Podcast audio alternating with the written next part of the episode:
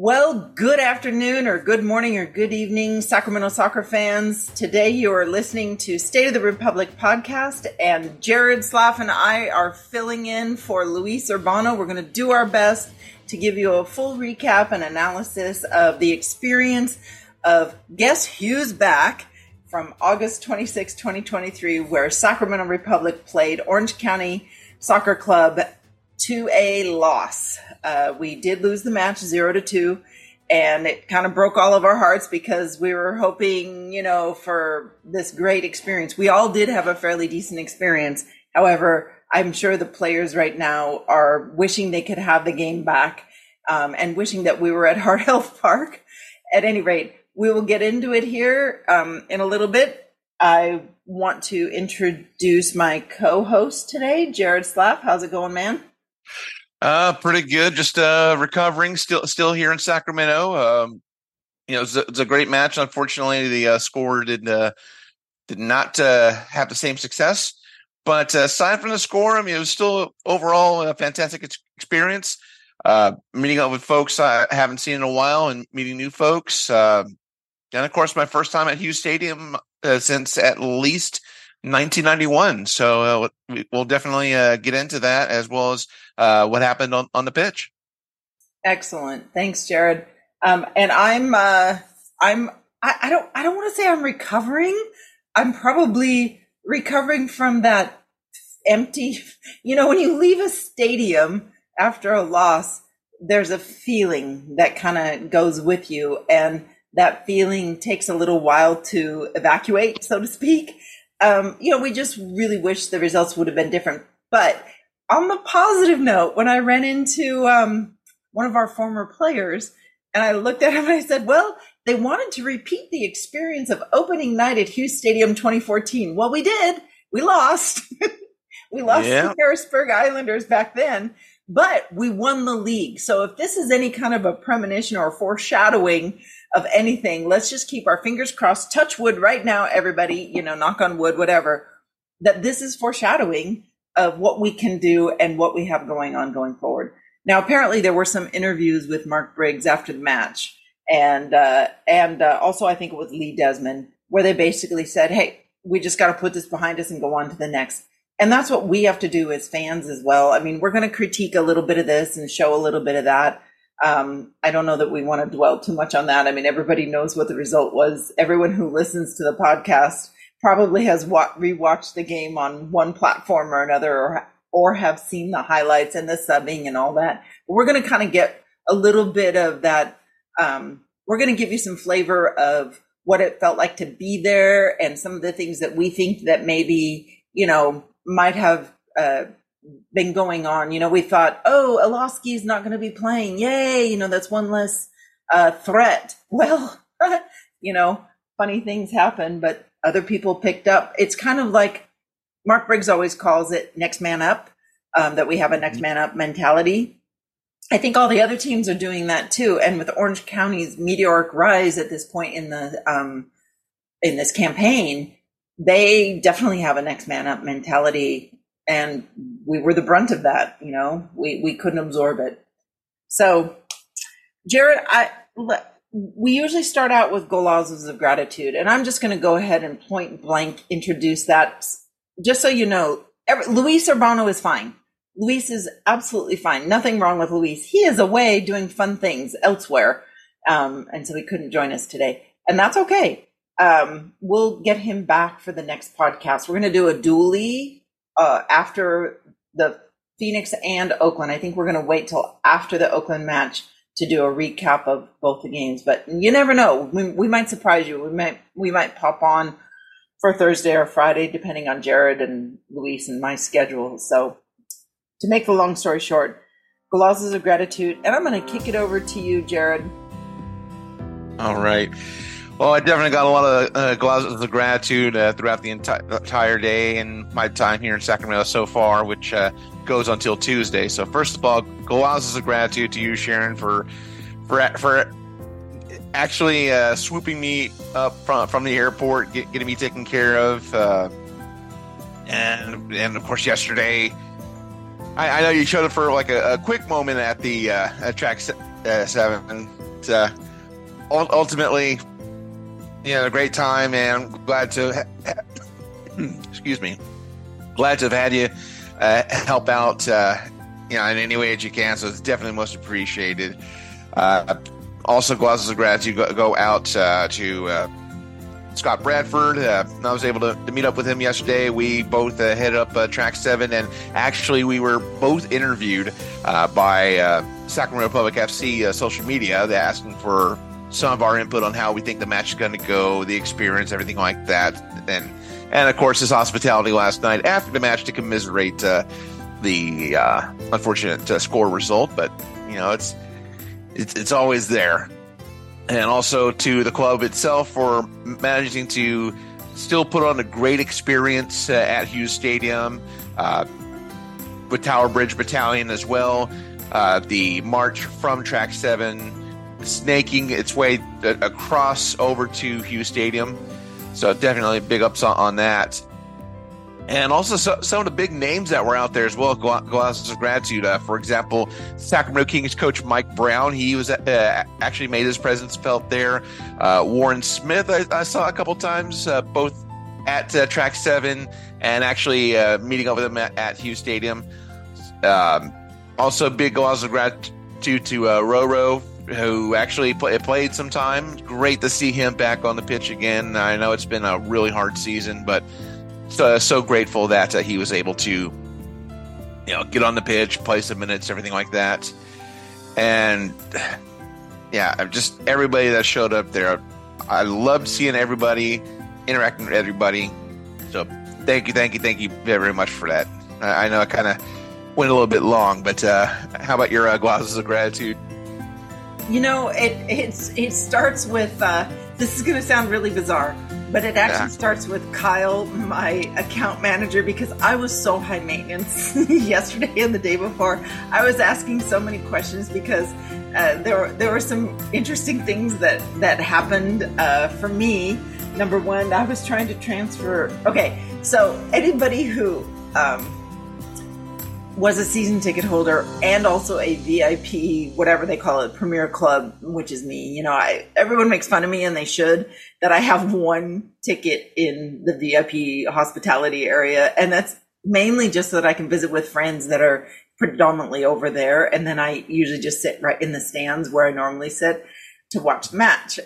so, and I, well, I'm not going to say my little secrets, but anywho, um, so I had already bought like a $15 uh, general parking pass for the Sac City before they announced that they were going to, you know, add a VIP parking pass to our package. Well, that news didn't come out right away. So a lot of us in VIP bought the $15 thing because we wanted prepaid parking.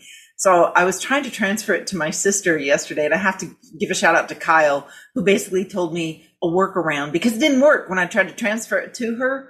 And so he shared with me a workaround. And then I ran into him at the match, and it's like, where are we supposed to go as season 10 year season ticket, whatever, you know, longer? He was there. Sammy was there. All those people that knew what was going on and had the script in front of them, they were fabulous, you know, because there were a lot of little hitches yesterday and you know the staff worked hard to recover quickly and get past those but you know darn well if you read shout out to scott cease tim stallings all of them for putting on a production at a venue that they're not used to right? Tim stallings is the only one that has experience at hughes stadium. Well besides myself but i don't work for the club anymore. So he's the only one. He's it. He knows the lay of the land. He knows what goes on there. So they had to literally pull out all the stops, those guys and gals, to figure this whole situation out, including the press box. Well, Rob McAllister has experience in the in the press box because he was here in the early days, um, the the first days. So you know, it's it was like they all literally built a plane while they were landing it, in a sense. And I got to give a shout out to the club because I know what it takes to play at Hughes Stadium. There's so much coordination that goes on for that large of a venue for that many fans because it's almost double what we're used to fan wise. Um, you know, it, how it happened, there were some, you know, critiques and criticisms, but at the end of the day, we had such a great experience and all the shout outs go to the, the staff there. And, you know, Kyle and Sammy were just heroes for many of us, you know, giving us guidance and, and helping us along the way. Now, Kyle was at track seven and he really appreciated being there, um, you know, with you guys. I, I know you mentioned that I was there, but I actually met you guys when you got to Hughes Stadium and fell in line because they told the 10 year season ticket holders to march in. Anywho, I know my golazos of gratitude are like all over the map, but that's kind of how the brain is a day after a match. It's uh, Jared, you can attest to the same thing. It's kind of like you got scrambled eggs with sausage and onions going on at the same time as a little bit cheese topping, and it's just like whatever. It's and at the last minute you remember you wanted pancakes, so or Kiki's tots reheated in your microwave. Sorry, mm-hmm. did I mm-hmm. just give away something? yeah, I mean, I, I would have loved to, to get breakfast, but uh, after going to the depot for uh, last night, the buy was like, "Nah, we're we're staying right here." I mean, you you got your tots as your breakfast. You're good. you're good.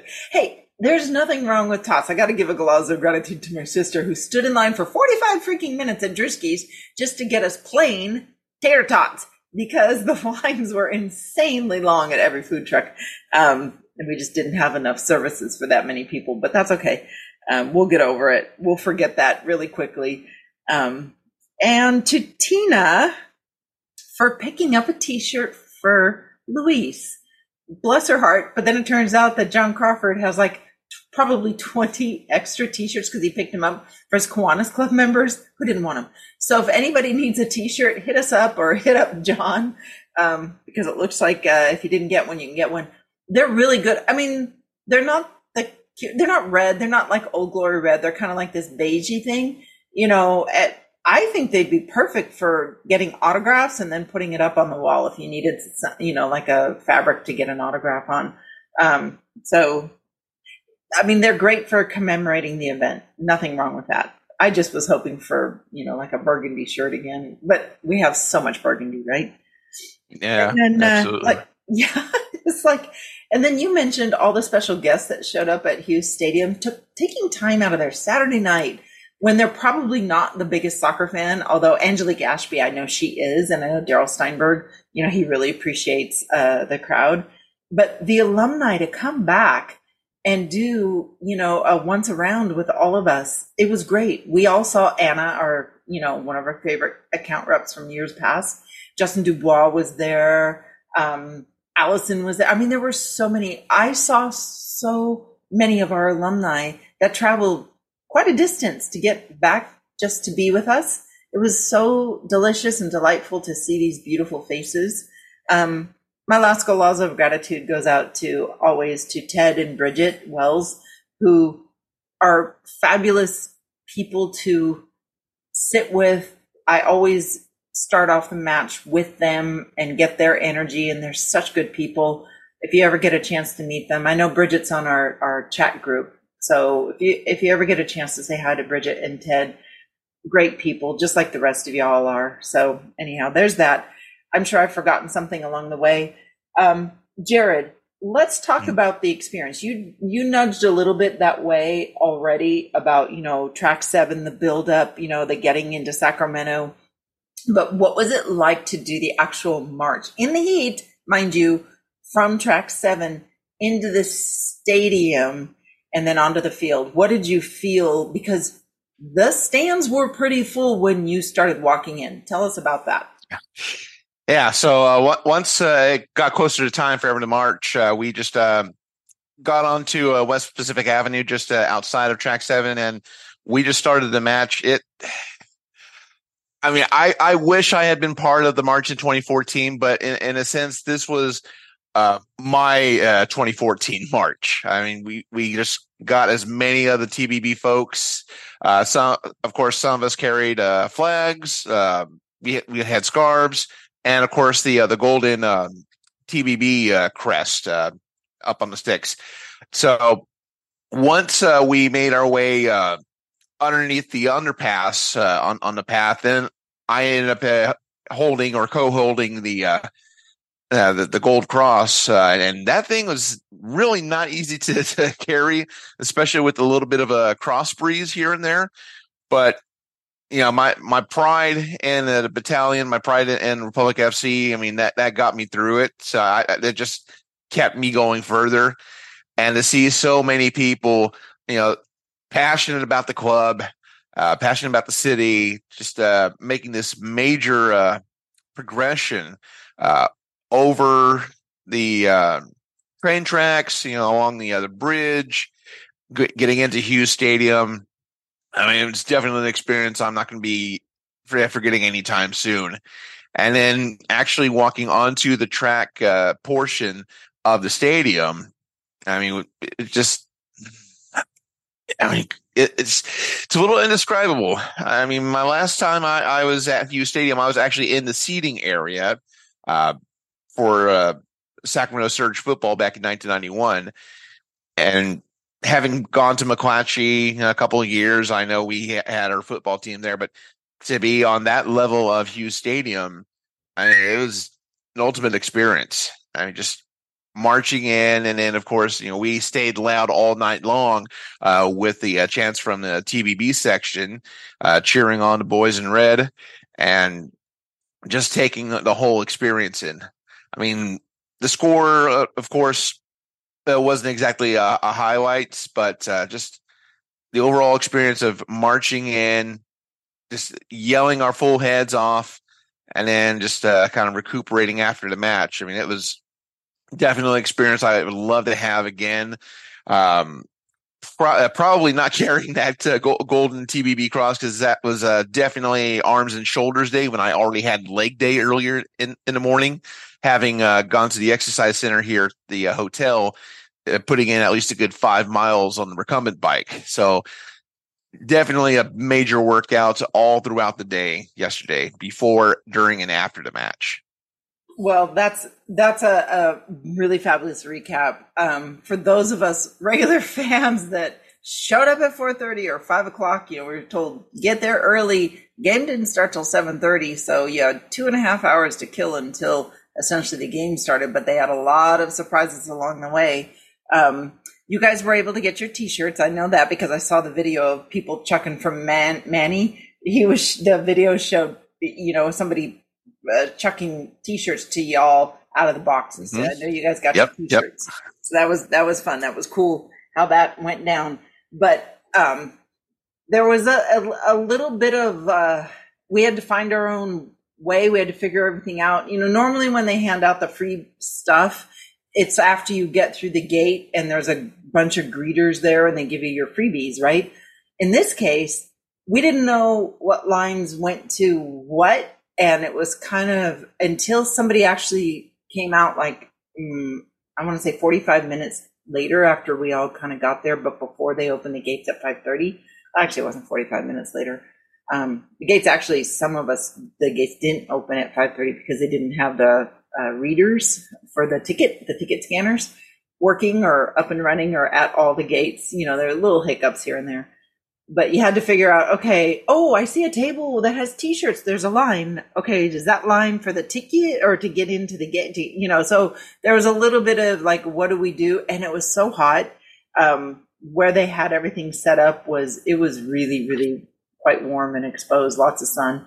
Um, you know there was a there was a comment from somebody that there was a general lack of shade planning for shade uh, even in the uh, experience area south of the track, you know, they had all the food trucks there. And for the people who were sitting in the sun on the east side of the stadium and then wanted to go get food, there was no place for those people to get out of the sun. Uh, there was no place to consume the food. It was, you know, unless you went into the bathroom hallways or whatever. Um, so it was a little little tough for some of y'all. You know, it was it was a warm day.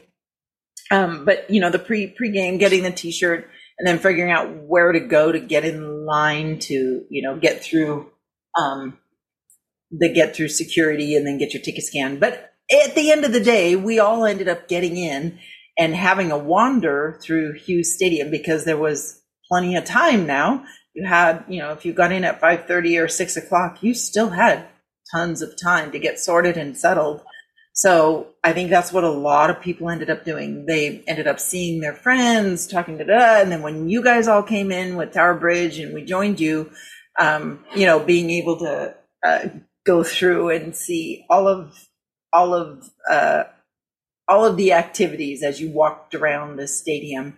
It was kind of cool. I mean, lots to do. I mean, I we most of us still really love Hart Park, and you know, we were at points of time when you the rows are so narrow that if somebody needed to get out a row of seat 15, it was like a, a hard time, especially if you were elderly, because the foot uh, pad where you put your feet, it was super narrow. So a lot of people were tripping and falling and having a really difficult time there at Hughes Stadium. And it's bench seating, but you're like literally you got the guy behind you's knees in your back, um, which you know was our experience. Or you're putting your knees in the guy in front of his back or gal in front of his back. So it was a little a little tough, a little tough to get in and out, but we all managed. We were able to sit there and enjoy all the experiences, surprise after surprise after surprise. Who knew we were going to have a freaking CHP Sac Valley helicopter drop us a game ball? Oh man, that was just amazing to see. I mean, I, I had heard the commotion, but like, look up in the air and everything like that. And it took like maybe 20 seconds to see anything, but then all of a sudden you see the CHP helicopter out of nowhere just to buzz the tower, just go go around a little bit and hovers immediately immediately over center field and toss out the ball. Now I'm sure uh, Las Vegas Lights FC fans are probably uh, gonna say, "Well, they got to use the helicopter. Why can't we? It's because we're not throwing cash from it. We're just tossing out the official game ball. Well, and and it's an official helicopter. It's the freaking CHP. It's not some, you know, just fly by night, you know, whatever company. This guy had the permit to be in the airspace. So, right? Because it's a CHP. Exactly. they can go wherever they want to go. I mean, so Jared, that was quite an experience. My sister caught the whole thing on on video. I mean, I can't wait to do. It's going to take me a while, but I have so much to post on social media. I don't know how I'm going to create the reel for it, but you know, between taking pictures of y'all and being over in TBB for a little while and just feeling that energy, that energy was special unto itself. Aside from the fact of all of the surprises that Sac Republic pulled, you know, prior to the game and the announcements and you know all the special recognition at halftime. And you know having Adam John come back who was the who scored the first goal um you know it was great. It was so great. It just it they they knew how to pull rabbit out of the hat. Sac Republic did. They they did a really good job that way. Um it didn't match the result at the end of the game but I think at the end of the day we can talk. We can start talking about um, um, the match a little bit. So let's let's dig in. So um, the kickoff happened at I think it was eight fifty. No, seven. 752 or 750 somewhere in there you know the kickoff wasn't right at 730 because there was so much stuff that happened ahead of that oh jared the crowd singing the national anthem yep yep that that was definitely amazing. You know, just everybody getting involved, and of course they had the uh, the lyrics on the screen, which definitely helped out.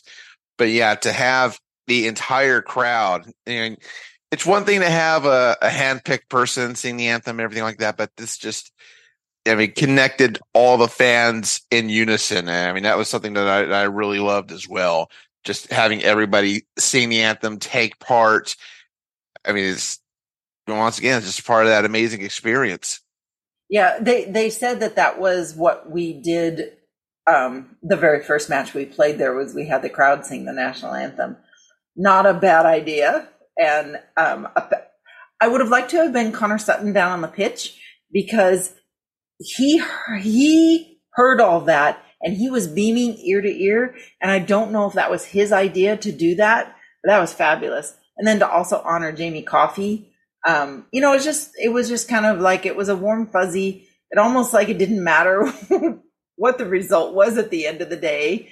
Um, but uh, let's go ahead and, and take a look of the the difference between Orange County and us. Even though the stats, um, the stats were weird because we had the possession but they had the win. So um, initially, let me do this here real quick.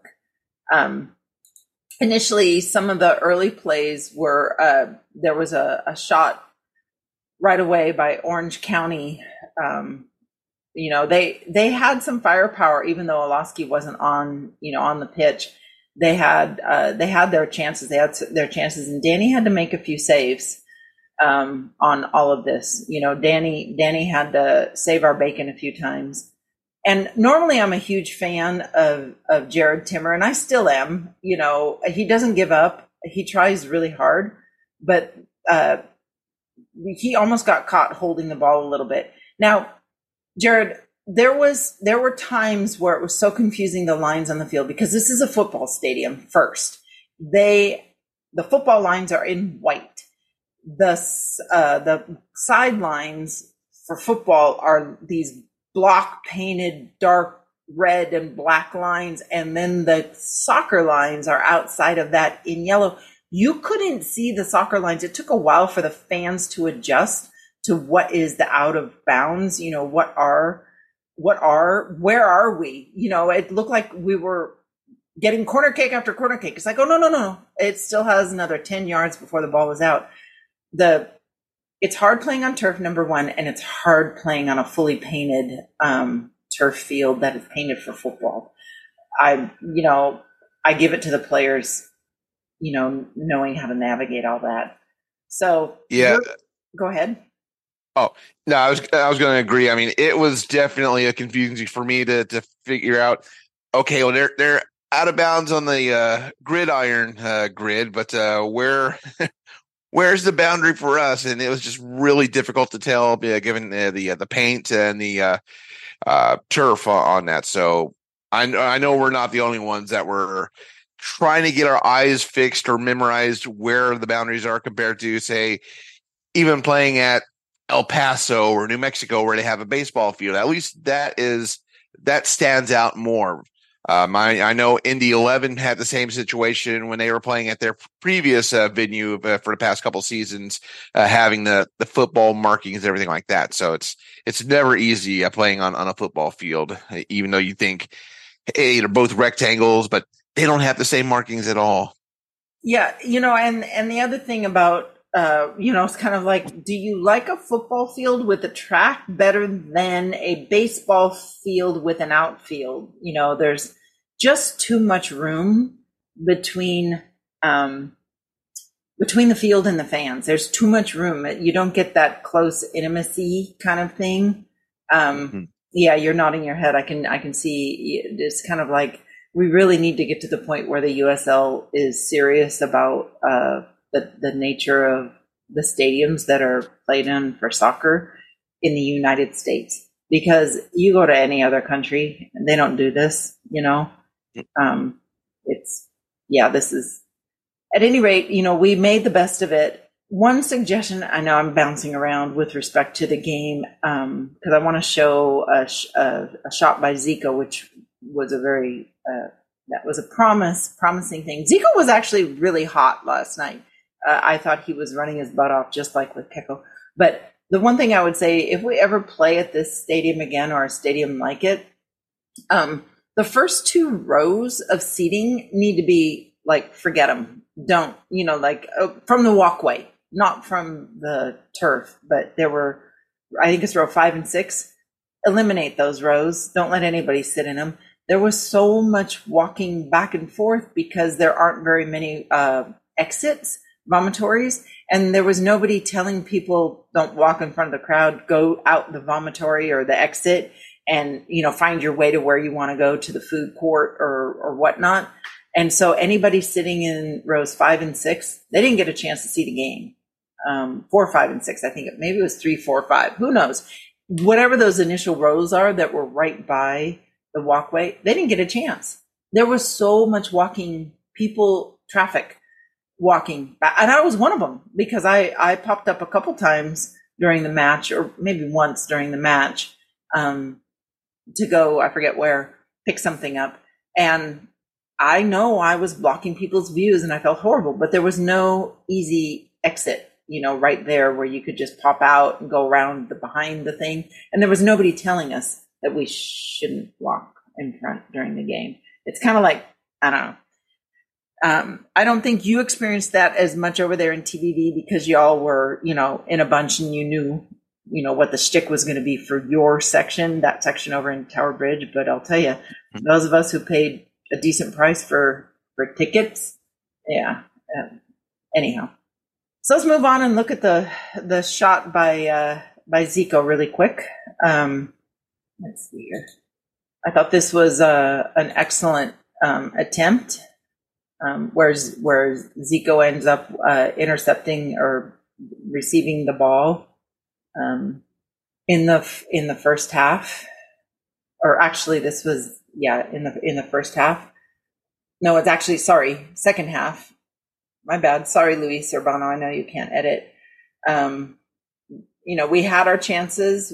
We had the bulk of the possession, um, but it, as it turns out, Orange County was able to pick our pockets a couple of times. Uh, um, there was a, a missed defensive response by uh, Conor Donovan that was kind of um, it was sad because I think the the ball bounced in a funny direction on that um, particular play, and then he he just wasn't able to collect the ball before Orange County was able to get their a handle on it and and score. So hats off to them for capitalizing it on our mistake. And it was just unfortunate that Conor didn't get a touch on the ball and it ended yeah. up.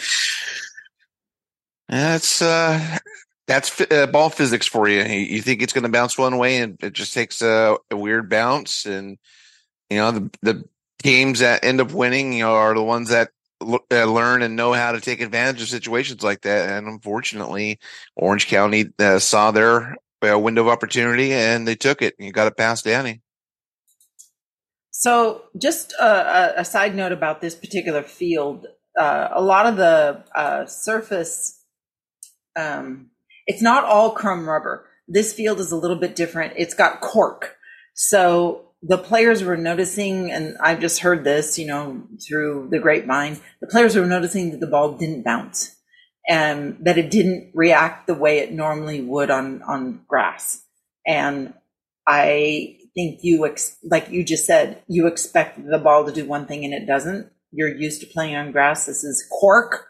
Um, I don't know if they're using wine corks or I don't know, but it's, it's, it was cork um, instead of crumb rubber. You know, we're used to crumb rubber and and all of that. This one's a little bit different, probably you know to get rid of the effects of uh, volatile organic compounds that sometimes emanate from tires. You know, the crumb rubber. So cork is a little safer for inhalation.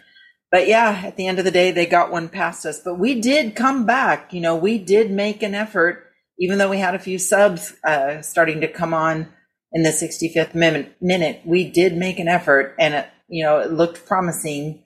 Um, so we all know that the guys have a game. Um, Russell's shot off the bar, um, off the post. I'm sure he wants that one back. We have a game on Wednesday and I'm glad Mark made some subs, uh, you know, because we've, we're going to be in hot Phoenix. What's the attempts expected like on Wednesday, Jared? Are they going to be still hot?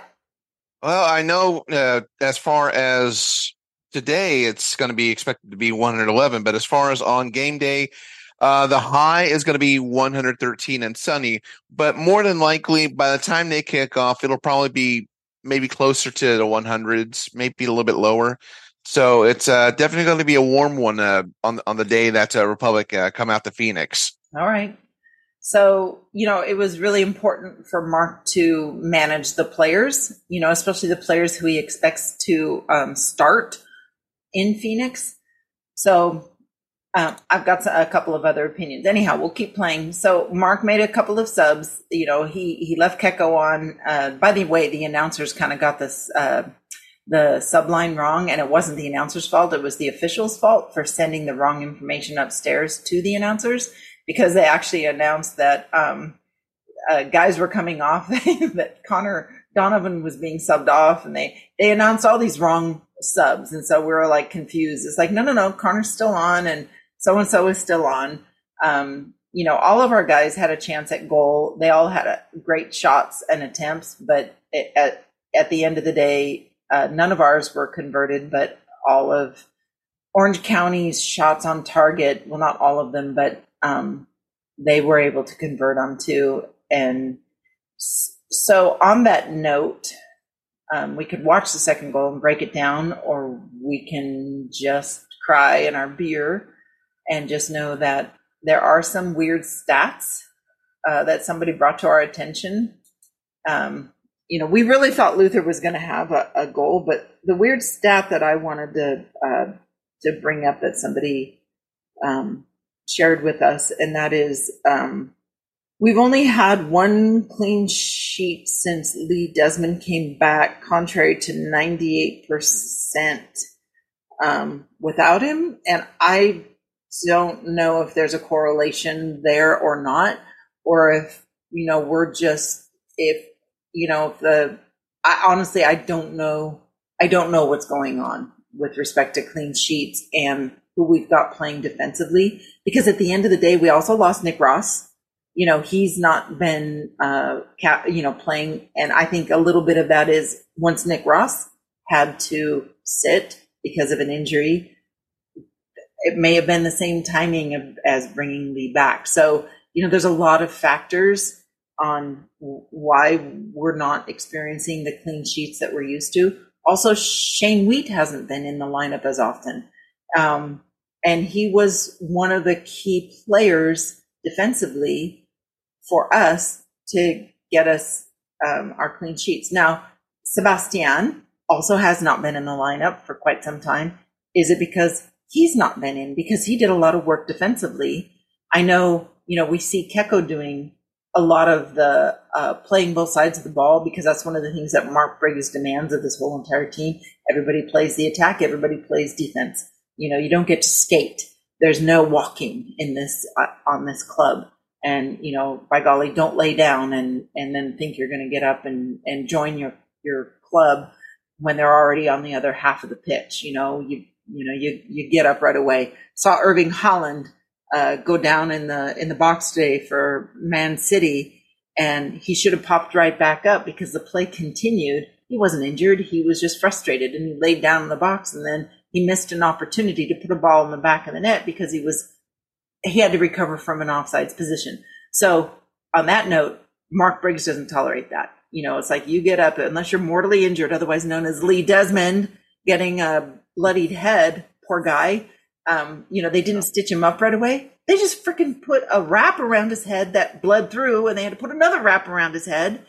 Um, you know, we saw all that because we were on the side watching it. It's like, yikes, dude is he's like tough as nails. Anyhow. Yeah. Oh, yeah, the second goal, I mean, that uh, unfortunately was the nail in, in the coffin for us. But uh, yeah, I mean, it, it's certainly not for lack of effort. I mean, just like you pointed out, uh, having to, I mean, having an, uh, a slight injury, you know, you, know, blood, uh, blood uh, seepage and, and whatnot. Which, by the way, my mom had seen a little bit bit of the blood uh, spill out, uh, she was watching on Fox 40 from, from home in South Sacramento. Uh, having to wrap that twice, I mean, that that definitely just speaks volumes on the toughness of this team. I mean, it's it's not like we're saying we expect everybody to get injured and still play, but on the rare occasion that it does happen, it's not like they're just gonna just uh, sit down there and uh, sulk all day or anything like that. I mean, they just pick themselves back up and get back into it. You know, as long as they're allowed to to continue on. But of course, there's going to be times where their injury may be a little too severe to let that happen. But on the ones that they they can still manage on, you know, that that just speaks volumes about their toughness. Yeah, our our our mental toughness and our physical toughness is probably beyond compare because one of our other friends noticed that uh, once Orange County scored their initial goal, they spent a lot of time on the pitch, laying down, flopping. And actually, I think they were happy to walk out of there with a tie because even in the first half, when there was no score, they were laying around. I shouldn't say laying around, but I remember singing the chant, Bring Out Your Dead, you know, Monty Python. Um, so several times because, and then their player got up and was fine. So they were trying to use up the, the clock as though they wanted to just play for a draw. But, um, you know, and I don't know if that's a, the referee did tack on to, you know, his credit, he did tack on quite a few minutes, um, in first and second half. So, you know, he made up for all of that, but it stops the game flow. It's kind of like we get a game flow going and they would do something to make sure that that game flow was stopped. And so we've got to figure out a way to counteract that in the way that we play when game flow and that momentum gets halted. We've got to get the momentum back quickly and win the ball back quickly, you know, and just continue to get our flavor back. And I think that was a little bit of the key to the to the game of momentum and uh, recovering after stoppage. You know, so I don't want to watch this, but next up on our highlight reel for those of you listening in, we're we're watching the highlight reel um, on YouTube um, from USL, and now we're going to watch the goal, the second goal that was scored, which was like freaking not funny you know, it's we're in the waning minutes of the game, and you know, a great pass to to Seth. I mean, couldn't have been any better. Couldn't have been a better pass to Seth, who then just uh, actually he sets up the pass out to the outside uh, left winger, and then he comes back and does the cleanup. So, um, yeah, um, it was kind of nail in the coffin time we were we were we were done. Poor Danny got kind of stuck on the outside in in no man's land and didn't get a chance to recover and get back into the center part of his net. You know, because he was he was he was out there with a dangerous player. Um, you know, we always say the most dangerous player is the one with the ball. So that was the nail in the coffin the 2-0 we tried really hard uh, after this we saw a couple of subs that we were happy to see that was when sebastian came back on and Roro to almost a standing ovation came back on the on the pitch but aside from that you know game ended we lost one of the things that i noticed was i think our squad may have been so caught up in the fact that they knew that Roro was going to get subbed on. You know, they knew that there was going to be these moments that were going to happen in the game. And, you know, you never know exactly when those moments are going to occur. So, you know, do you go play? Are you playing to be subbed or not playing to be subbed? Are you, you know, uh, are you worried that you're going to get subbed? Are you worried, you know, when you're playing? And because we saw, we saw the writing on the wall with Russell Mark's preserving Russell for Wednesday and Saturday, right? So he, that's his first yeah. sub is pulling Russell off. And Russell wasn't happy about that. We know. And I like that about Russell. He does not ever want to come off the pitch. He will give you everything he possibly has, but the game has to be managed. The players' time on the pitch have to be managed based on they're all wearing trackers. We're working, you know, the the you know, fitness staff, they're looking at what energy is being expended by every player. They're monitoring all of that. So they know, you know, when somebody is reaching like a maximum potential, maximum heart rates, you know, the duration of their, their runs, the nature of their, their runs and the amount of uh, distance that they've covered. They know what they have to do for those players so that the player can recover in time well enough for the next couple of days to play the next match. So on that note, even though it's frustrating for a player to have to come off, our our staff know what they're doing. They really do. Um, so I just, you know, um, it's unfortunate when a player does feel like, you know, oh my gosh, I got subbed off. Dang it.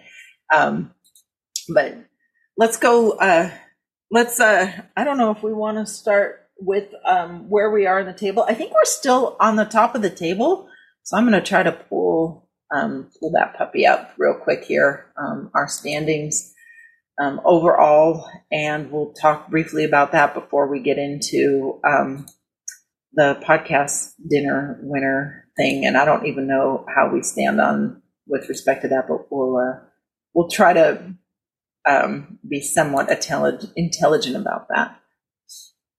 All right, so here's the here's the points breakdown. So um, total points: Pittsburgh Riverhounds on the East Coast, they've got 51 we just nicked underneath them. We're still first in the West by goal differential. So we're 48 points or head to head. I forget if we're head to head or goal.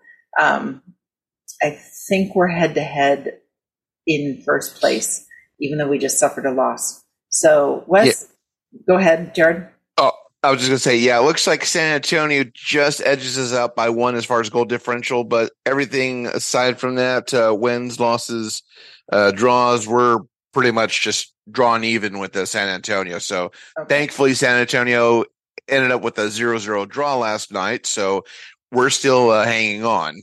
Okay. And when we say hanging on, we're not in eighth place or anything like that. We're still first in the West. And I think it's head to head. They go for head to head, then they do goal differential. And so head to head against San Antonio, we got it. Um, so we're at 48 points overall, but then we look at uh, on the Eastern Conference, Pittsburgh Riverhounds are um, at 51 points. So with a couple of wins this week coming up, we could return to our wonderful form. And I don't mind, I don't mind that at all. I honestly, I don't mind if we return to our, um, our better form.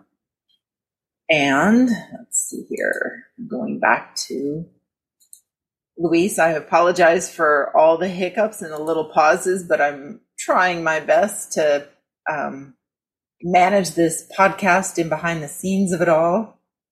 Okay, let me see here. There was one other thing I wanted to pull up. Um, oh, and that was the uh, the stats for the match. Um, yellow first yellow card went to um, I believe it went to Sac Republic. Did we get the first yellow? Jared, do you remember? I'm gonna bring up something on my, on my end here so I can uh, figure out who got the uh, the first yellow. Right. And to be honest, I mean, being there at, at the game, I couldn't really see a whole lot as far as uh, keeping track of some of the stats. Yeah. Uh, let's see. So I am just bringing up ESPN real quick because that's fairly good resource as far as uh, determining yes, the so first yellow. Orange Orange so, County, yes, Orange County 19, did, yeah, 19th minute. Yep.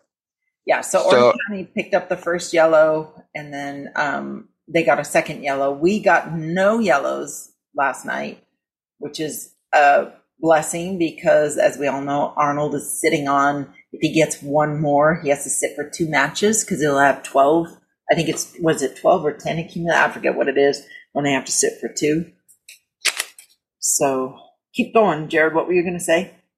Oh no, I was just uh, going to acknowledge that uh, for once we actually had no yellow cards. So how often does that happen? Right. So none of us got the score line correct um, last night, and as far as the um, yeah, because we all predicted either a win. You predicted a tie, and nobody got a scorer right. Um, myself and Luis Urbano each get a point. So um, you predicted Sac Republic, Jared. Um, yeah. Yeah, so that'll bring our totals. Well, uh, so that'll bring the totals to Sharon with 19, Jared with 18, Luis Urbano with 16 points. So that'll change. So moving on for our predictions for Wednesday and Saturday in Oakland, Luis Urbano had his, and um, so I'm going to go ahead and read out his predictions. So Jared, get your predictions ready. Mm-hmm. So Luis's predictions for the Phoenix match is Sac Republic wins two to one, and uh, he be- he believes that Russell will score our first goal, but if Russell sees no pitch then he says that Keko, and he also says that Sacramento gets the first yellow on that match. On Oakland, he predicts a tie with 2 2, and with Roro scoring the first match, and I bet you what's going on in his mind is a PK, but we'll see. And if Roro is not available for selection, then he says Russell. He also says that Oakland is going to get the first yellow. So, Jared, I'm going to write yours down what are your predictions for the Phoenix match? You're going to be there. You're drinking that beer, so it should help. Yes, definitely going to be keeping the uh, Rising FC beer curse alive uh, that Wednesday. Okay. So, uh, yeah, as far as the prediction goes, I am going to say 3 1 Republic uh, take the win. Okay. Uh, first goal, I am going to say uh, Keko And if for some reason, if he's not on the pitch or doesn't get through it, I, I'm going to go with uh, you know, I'll go with Matt LaGrassa. Oh, nice. I mean, it's, yeah. You never know. You never know. And then first yellow, I'm going to say is Phoenix. Okay. Got it. And then as far as Saturday against Oakland, I am going to say a 1 1 draw. I mean, I hope I'm wrong. I hope we win, but I'm thinking it's going to be a 1 1 draw. Uh, first goal, I would like to say, I don't know. I'm going to go with the Roro as well. I mean, it, it, it makes sense that more likely it might be a PK, so it's not going to surprise me. And if for some reason if he doesn't do so, I am going to go with uh, Luther Archimède for a second. Nice. And then first yellow, I'm going to say Sacramento. Perfect. That's so funny because I'm very similar to both of you in a way. So my predictions, which I already wrote down, um, so Phoenix, I've got a 2-0 win, 2-0. I think we're going to get that shutout. I think Danny Vitiello is going to get that shutout in Phoenix, the one that we've been waiting for, uh, his 30th. And that's got to, remember when Cam Iwasa, we were waiting for him to get his 50th goal and mm-hmm. it's just like game after game after game. It's like, come on. And then he got it and it was like uh, I remember uh, Villyan Bijev celebrating big time, you know, for the cameras with a, a five and a zero, uh, you know, on his hands running around the field with Cam. Yep. Yeah, that was super special when when he finally got that. But remember how long it took us? It was like, oh, come on, it's going to be this game. It's going to be this game. Well, we need Danny Vitiello to get his 30th shutout. And then I also, uh, uh, for Phoenix, my goal scorer, because it's way overdue, first goal is going to get scored by Russell Cicerone. And mm. if he, for some reason, isn't going to be playing that day, I'm going with Zico because he's overdue again. Even though he's been scoring kind of routinely, he's so tricky. And I love the way he is in front of the goal. You know, he can do things with back to goal. Um, and I think he'll have a chance. And then I have Phoenix pulling the first yellow on that match. For Oakland, I also picked your score, Jared. I also have a 1 1 tie. I want to be wrong. You know, I want it to be another shutout. I've got Keko as my goal scorer. And if for some reason he's not playing that day, then I'm going with Luis Felipe because he's back and he's going to be tricky and they're not ready for him. And we're not ready for him because he's been gone for so long, right? Although I should exactly. Sebastian, you know, Seba's probably going to come out hot, but we'll see. I have Sac pulling the first yellow in Oakland, and I hope to God it's not Arnold, and I hope I'm wrong, right? So um, we shall see what happens on on that note. So we've talked about the standings. We've talked about the podcast dinner um, winner, podcast winner dinner, whatever it's called. Um, kind of want to reflect a little bit on um, a couple of other things. Uh, let me see here. We already talked about the the parking, the nightmare, otherwise known as the parking garage. Um, so Tina wants to, she wants to see more of the combination of Jack and Parano, Cristian Parano, because they've got some really good chemistry going on. Whenever Cristian's on the field, there's some sweet chemistry. Now, Cristian is also smaller, he's shorter, and it's harder for him to win head balls, you know, because that's usually in the area of the pitch where you're going to be recovering a lot of balls that are booted out by the keeper, you know, and that sort of a thing. But when he does get the ball, he's pretty accurate with respect to setting things up. So I I do um, I do like the energy that uh, Cristian Parano brings, but I know we've got players that are well lined up and well sorted out to bring us that same energy. And like I said, uh, now that Luis Felipe's back, I think he is ready. Um, let me see here. Anything else that we want to mention anything else about any of the other leagues going on. I sure feel sorry for uh, Jack and uh, um, Johnny Fenwick because they're Geordies and Newcastle lost to Liverpool two to one. And oh. I so their heads are they're like, oh man, we could have had them, you know, but they didn't. And so I feel sorry for the Geordies that uh, play for us. And I know one other uh, topic that uh, you know we, we would get into, but uh, due to time constraints, we'll have to save for next week. Is uh, San Diego Loyal uh, oh. their their announcement that uh, this is going to be their final season? Um, USL had announced that they were transferring the franchise rights for San Diego Loyal, which I mean, I I totally get why it just still hurts I mean, because I've I've gone to a road match there in San Diego, and they were definitely uh, showing up for for their team there. But uh, I think a lot of this tends to fall with uh, the San Diego's uh, MLS club that's coming soon, and having to find a permanent uh, stadium because really Torero Stadium was just more of a temporary venue for them until they were able to actually secure a stadium. Uh, I, I would think Snapdragon Stadium is pretty much out of the question for San Diego Loyal. So unfortunately, with uh, having no alternates, you know, that's, you know, it, it happens. I mean, it's second tier soccer. It, it is going to happen. I mean, we've seen it happen with other clubs, uh, especially with Austin, uh, Austin Bold. Uh, they still have uh, not fully resurfaced as of yet. The last uh, rumor was they were looking to play in Fort Worth, Texas.